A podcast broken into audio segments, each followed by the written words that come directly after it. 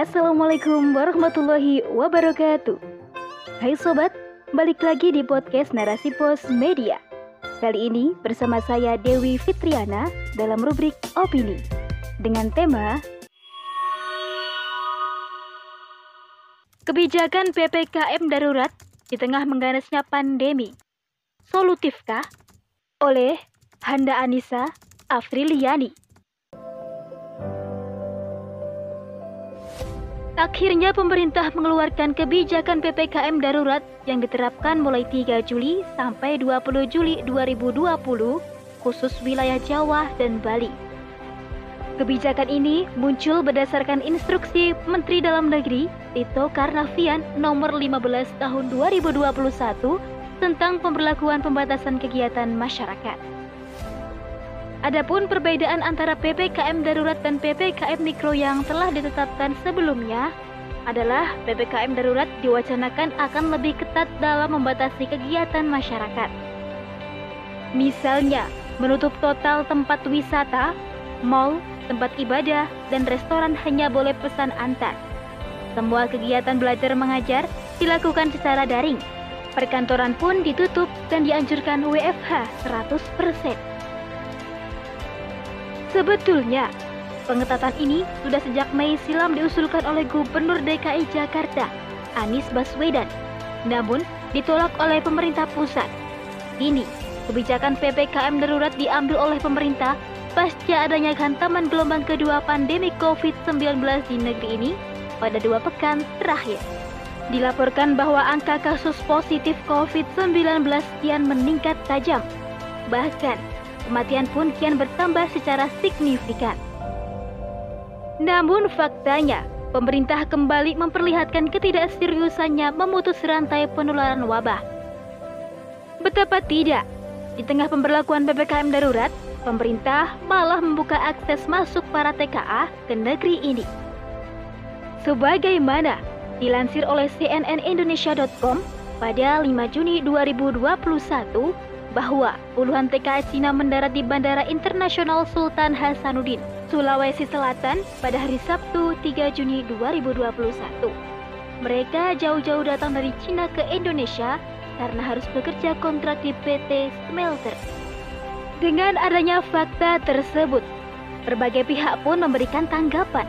Salah satunya pakar kebijakan publik Universitas Trisakti, Trubus Rahadiansah yang mengatakan bahwa kedatangan 20 TKA asal Cina tersebut patut dikritisi lantaran kontraproduktif dengan aturan PPKM darurat. Selain itu, Wakil Ketua DPR RI, Sufmi Dasko Ahmad, pun menyarankan kepada pemerintah untuk menutup pintu rapat-rapat bagi seluruh warga asing demi mencegah potensi penularan varian baru virus corona dari negara lain. Sejak awal Indonesia memang seolah tidak berani menutup pintu bagi pekerja asing.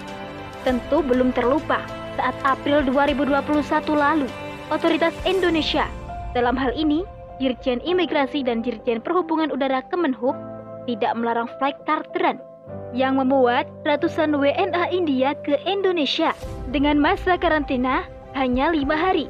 Padahal saat itu India tengah kolaps dengan wabah varian baru COVID-19. Sungguh memprihatinkan. Rakyat harus selalu dipertontonkan dengan ketidakadilannya dan kebijakan yang menyayat hati. Bagaimana mungkin rakyat mau percaya pada pemerintah jika pemerintah saja kerap kali mengkhianati kepercayaan rakyat? Wajar saja jika akhirnya implementasi PPKM darurat tidak sesuai dengan harapan sebagaimana yang terungkap di lapangan, bahwa di hari ketiga pemberlakuan PPKM darurat, jalan-jalan masih macet, terutama di kota Jakarta. Hal tersebut menunjukkan bahwa mobilitas masyarakat masih cukup tinggi. Perkantoran pun banyak yang masih aktif alias tidak meliburkan karyawannya. Tak hanya itu, di hari ketiga penerapan PPKM darurat Satgas COVID-19 menjaring sebanyak 1.706 pelanggar. Pelanggaran tertinggi terjadi di pedagang kaki lima atau PKL area publik hingga pertokoan. Hal tersebut menunjukkan kebijakan PPKM darurat tidak efektif dalam menekan laju penularan COVID-19.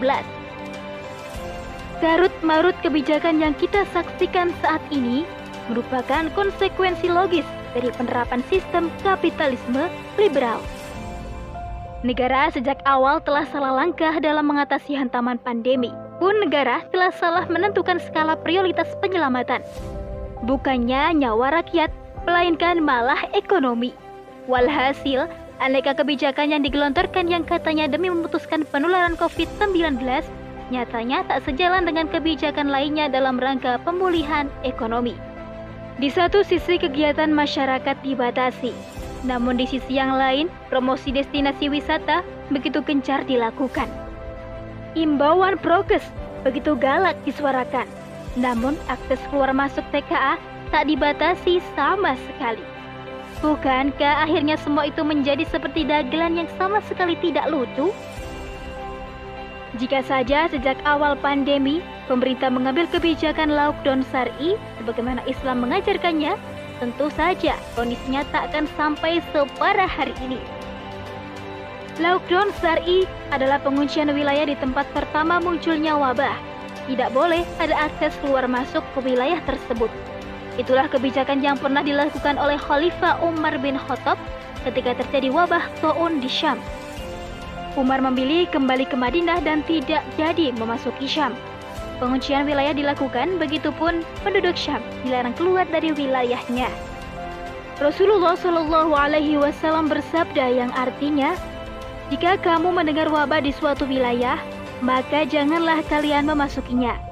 Tapi jika terjadi wabah di tempat kamu berada, maka jangan tinggalkan tempat itu.